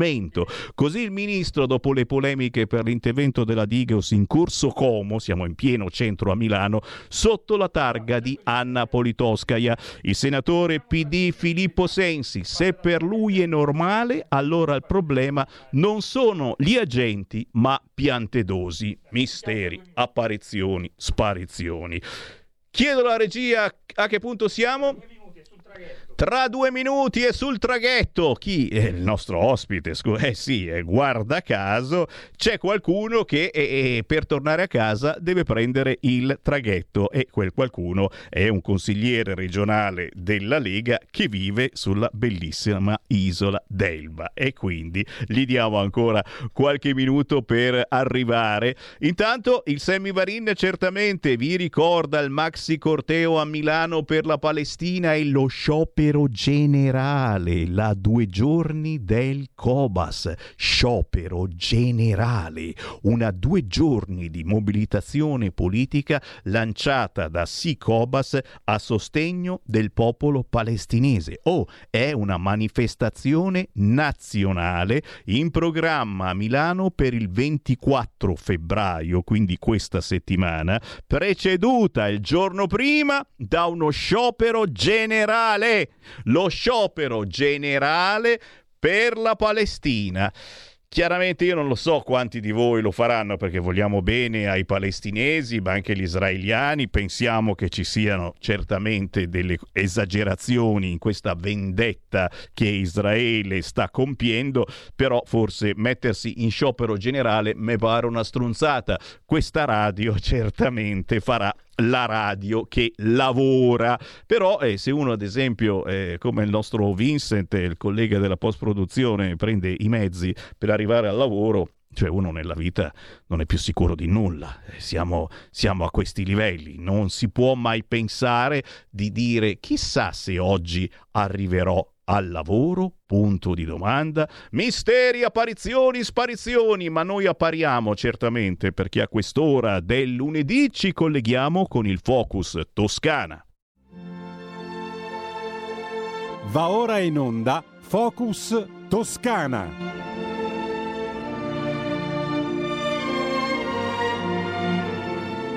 Per ringraziare tutti i gruppi Lega sparsi sul territorio italiano con cui ogni giorno ci colleghiamo, ogni giorno uno diverso per parlare di territorio. E oggi con noi c'è il consigliere regionale della Lega e portavoce dell'opposizione Marco Landi. Ciao Marco!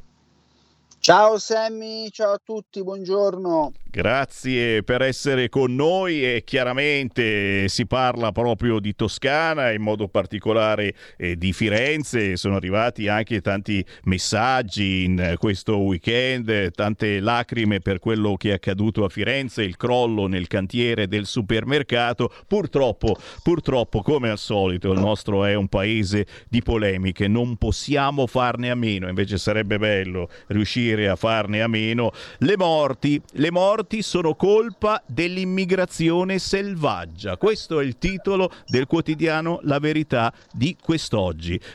Tutt'altro che cosa dicono i sindacati, che danno la colpa al codice degli appalti. Qualcun altro al contrario dice: le leggi sull'immigrazione sono troppo restrittive. Ecco perché purtroppo c'erano tante persone che arrivavano dall'estero, da lontano, tra i morti, e non si sa se avessero il permesso di soggiorno oppure no. Come dice sempre Sammy Varin, la verità sta nel mezzo. Cosa ti senti di dire su questa tragedia avvenuta a Firenze? Ma innanzitutto una profonda tristezza e dolore, compianto per queste vittime, perché morire durante il proprio lavoro in un cantiere in questo modo sicuramente lascia veramente sbigottiti e fa pensare che si deve fare di più. Io credo che, al di là delle polemiche che ci sono state, in primis del buon Landini, che ancora una volta non azzecca nei temi, nei tempi, già insomma si stava sempre cercando i corpi dei dispersi, che poi chiaramente sono risultati purtroppo deceduti, faceva già la polemica sul codice degli appalti. Io credo invece che le leggi ci sono, che il codice degli appalti abbia migliorato anche in termini di sicurezza sul lavoro la nostra legislazione, e credo che innanzitutto si debba rispettare e far rispettare le leggi che ci sono, perché è chiaro che quando i direttori dei cantieri non fanno il loro lavoro e vanno a verificare che cosa succede, e quando le imprese evidentemente non fanno in termini di, sia di assunzioni sia di evidentemente, poi qui nel caso specifico sarà tutto da definire, da chiarire, ma in genere quando si legge sui giornali dei controlli che vengono fatti sui cantieri edili, molto spesso insomma emerge quella fragilità e quella poca attenzione che si dà a dei lavori così diciamo pesanti, così pericolosi, e sui quali sulla sicurezza non si può scherzare.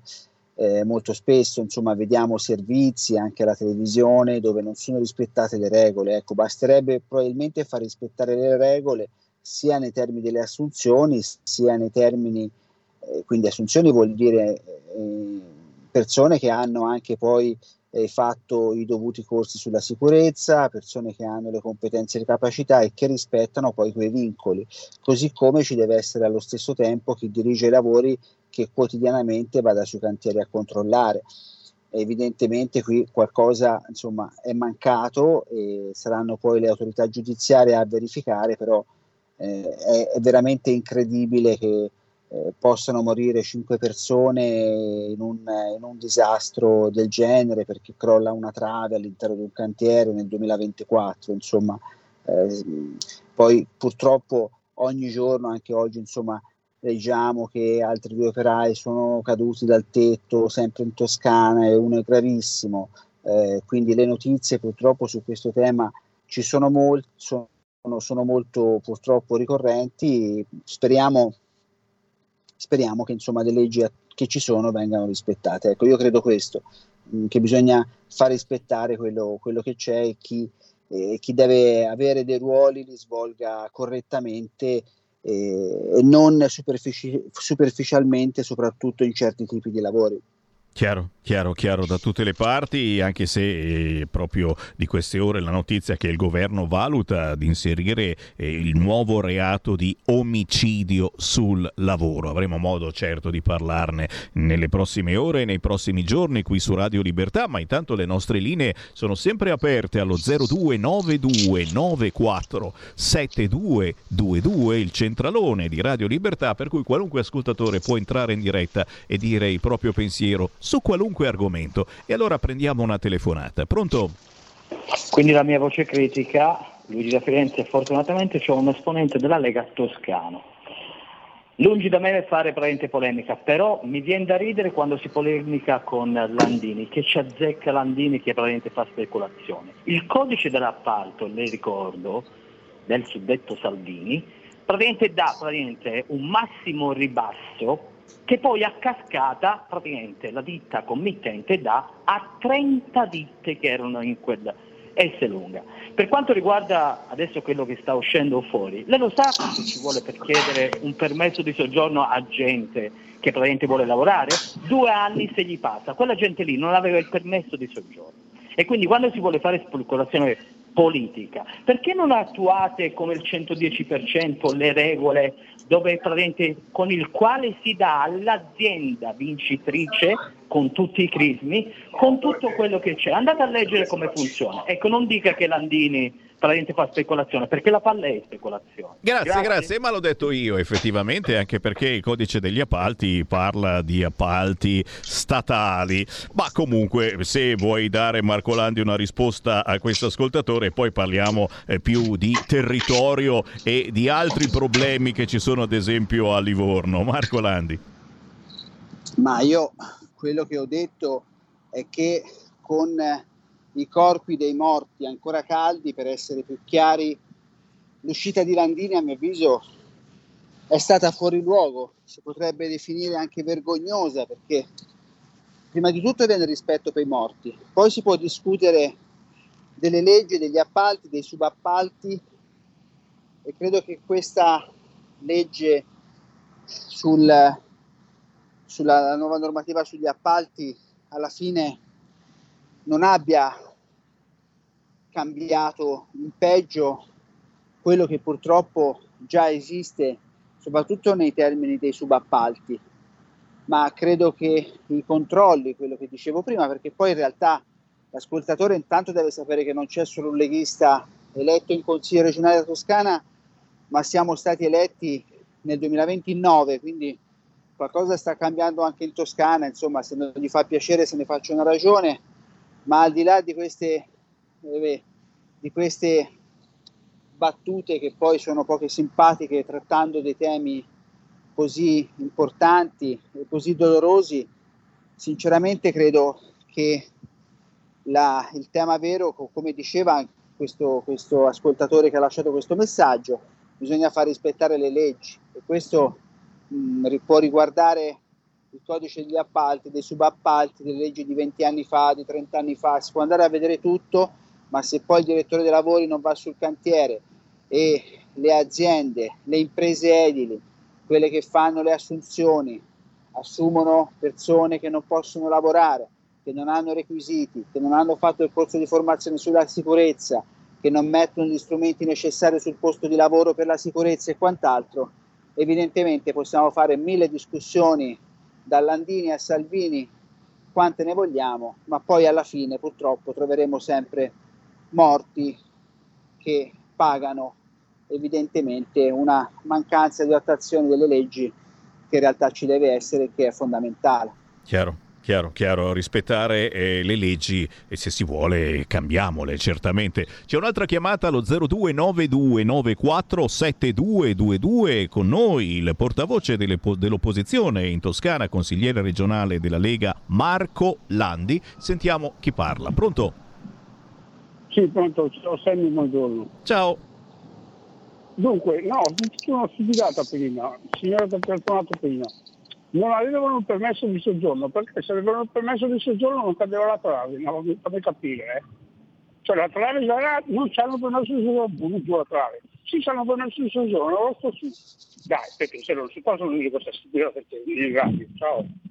Grazie, avremo modo naturalmente di tornare su questo argomento così drammatico, ma vediamo di parlare di territorio. In questo caso andiamo a Livorno, perché c'è un tira e molla nel Partito Democratico sul termovalorizzatore. Lo sistemiamo oppure no? Che cosa sta succedendo a Livorno? Marco Landi. Sta succedendo che il sindaco di Livorno continua a prendere in giro i cittadini e i suoi elettori.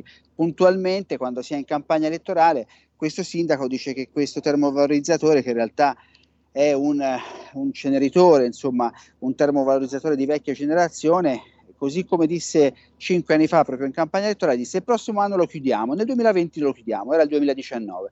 Poi disse no, aspettiamo 3 anni, lo chiudiamo nel 2023. Evidentemente non è stato chiuso neanche nel 2023, poi dice lo chiudiamo nel 2025, ma nel 2025 non sarà chiuso. E poi ora dice lo chiudiamo nel 2027 perché nella pianificazione degli impianti per lo smaltimento dei rifiuti in Toscana si prevede che nella vicina Peccioli, che è in provincia di Pisa, quindi a pochi chilometri da Livorno, si debba costruire un ossicombustore, che è un impianto di smaltimento molto complesso, che tra l'altro non esiste in nessuna parte del mondo, e si pensa che si possa realizzare, possa entrare in funzione questo impianto nel giro di 3 anni.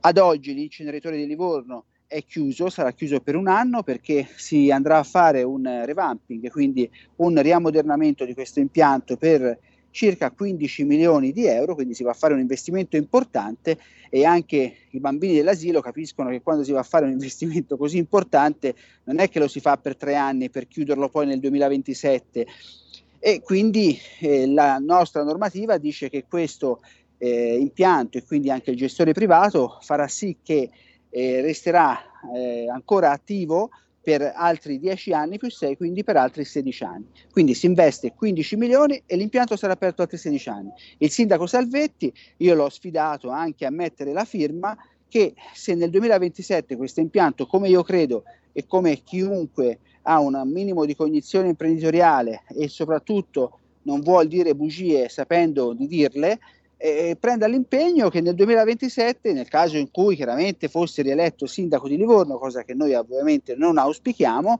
ma nel caso in cui lui fosse rieletto, lui si dimetterà. Quindi se prende questo impegno inizia ad essere anche un pochino più credibile, e altrimenti continua a dire le solite bugie ai suoi elettori, ai suoi concittadini, e rimane solo fuffa per la campagna elettorale, di cui noi sinceramente ci siamo stufati a Livorno, perché insomma non è che proprio i cittadini di Livorno sono così diciamo sciocchi da non capire quando poi delle cose si sono dette in verità oppure no. Tant'è che vabbè, per ora l'impianto resta chiuso per 1 anno perché si deve riammodernare. Invece se ci si fosse investito magari una decina di anni fa, quando era il momento, oggi avremmo un impianto magari con delle canne fumate decenti, che potrebbe smaltire tra l'altro oltre 200.000 tonnellate di rifiuti l'anno. Capite perché in molte città si passa dall'altra parte, e perché la sinistra, il Partito Democratico, è così sicuro di vincere che poi alla fine se ne frega altamente dei cittadini, va avanti, senza chiedere niente a nessuno. No, non è il caso del nuovo ospedale di Livorno, perché adesso hanno chiesto, la regione ha chiesto un parere ai cittadini. Peccato che sia tardi, non c'è più niente da decidere. È vero, Marco Landi? Sì, anche qui c'è qualcosa che ha dell'incredibile. Il processo partecipativo è obbligatorio per quando si va a costruire chiaramente edifici come gli ospedali, quindi in questo caso si tratta del nuovo ospedale di Livorno, che noi tutti vogliamo, lo vogliamo anche noi, per carità, non è che noi diciamo non vogliamo il nuovo ospedale di Livorno. Il problema è che qui se ne parla da 20 anni. Ancora si dice che nel processo partecipativo che ha fatto il comune i cittadini non potevano neanche scegliere se si faceva all'interno della città o all'esterno, cosa che poi tra l'altro anche l'Organizzazione Mondiale della Sanità, l'OMS, lo scorso luglio ha stilato una relazione molto importante, ha dato delle linee guida dicendo quali sono i parametri per costruire degli ospedali all'interno di una città oppure fuori, a seconda delle caratteristiche di quelle città. Sicuramente, se si va a leggere quello che dice l'OMS, l'ospedale di Livorno non può essere costruito laddove invece nel processo di partecipazione si è già indicato. È già avvenuto anche il Presidente delle Regioni a sbandierare dei progetti rendering, perché non esiste di fatto un progetto esecutivo definitivo, che è in fase di realizzazione in questo momento, e poi dopo chiaramente la legge dice che deve esserci il processo partecipativo regionale. Quindi si è avviato questo, ma ancora in questo processo partecipativo ai cittadini non si fa scegliere se dove farlo, cioè se all'interno della città oppure fuori. Ora io dico, ma i cittadini cosa devono decidere? Cose che magari già un ingegnere o un architetto, se non ha competenze su questi edifici specifici, o l'ordine dei medici per capire quali strumentazioni, quali spazi, come deve essere fatto un edificio di un ospedale. Cioè un cittadino può dire quali possono essere i disservizi, può dire quanti mesi deve aspettare in Toscana per avere un appuntamento cardiologico, può dire su un servizio che il pronto soccorso si è trovato magari su una barella per 6 ore, o è stato fuori al freddo, o non lo so, insomma. Ma non è che si può pensare e prendere ancora qui in giro i cittadini pensando che debbano esprimersi su delle questioni tecniche che riguardano un'infrastruttura così complessa come è un ospedale.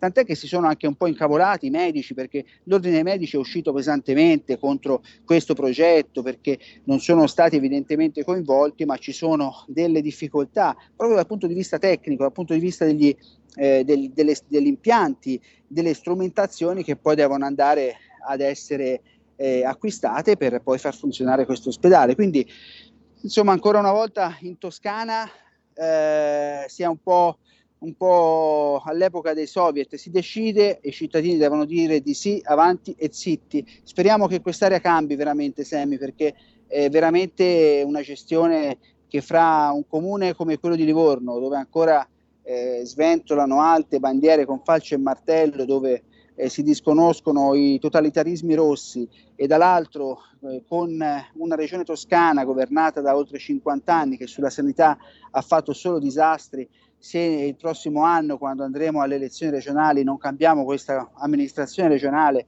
io credo che altro che 200 milioni, perché ricordiamolo, insomma, sulla sanità a fine anno questa è una regione che ha fatto un intervento che non si era mai visto, aumentare l'IRPEF di 200 milioni di euro dall'oggi al domani per coprire quel buco della sanità di 700 milioni, quindi parzialmente si è coperto con quei 200 milioni. Ma questi sono dei pazzi, perché invece di lavorare e intervenire su quelli che sono il piano sanitario regionale, che è datato 2015 e che non può funzionare in questo modo, è evidente che sinceramente non possiamo andare avanti così. Quindi intanto ci siamo beccati un aumento IRPEF di 200 milioni, cosa che non si è mai visto in nessuna regione d'Italia, e poi speriamo che il prossimo anno i cittadini, insomma, cambino veramente la direzione di questa nave, perché già siamo un po' con delle falle abbastanza importanti e ci sentiamo un po' andare a fondo. Stiamo cercando i salvagenti, siamo alla ricerca dei salvagenti e delle barche, visto che ora sono proprio sul traghetto, insomma, delle barche di salvataggio. Nel frattempo vedrai che la gente comincia a cambiare idea, approfittando anche, perché no, di questa radio e della nostra controinformazione, che riesce a bucare quella cortina fumogena targata PD che esiste ancora purtroppo in molte città e in poche regioni. Qui ci fermiamo, ringraziamo il consigliere regionale della Lega in Toscana, Marco Landi. Marco, grazie, buon lavoro. Semi, a tutti voi e agli ascoltatori. Avete ascoltato Potere al Popolo.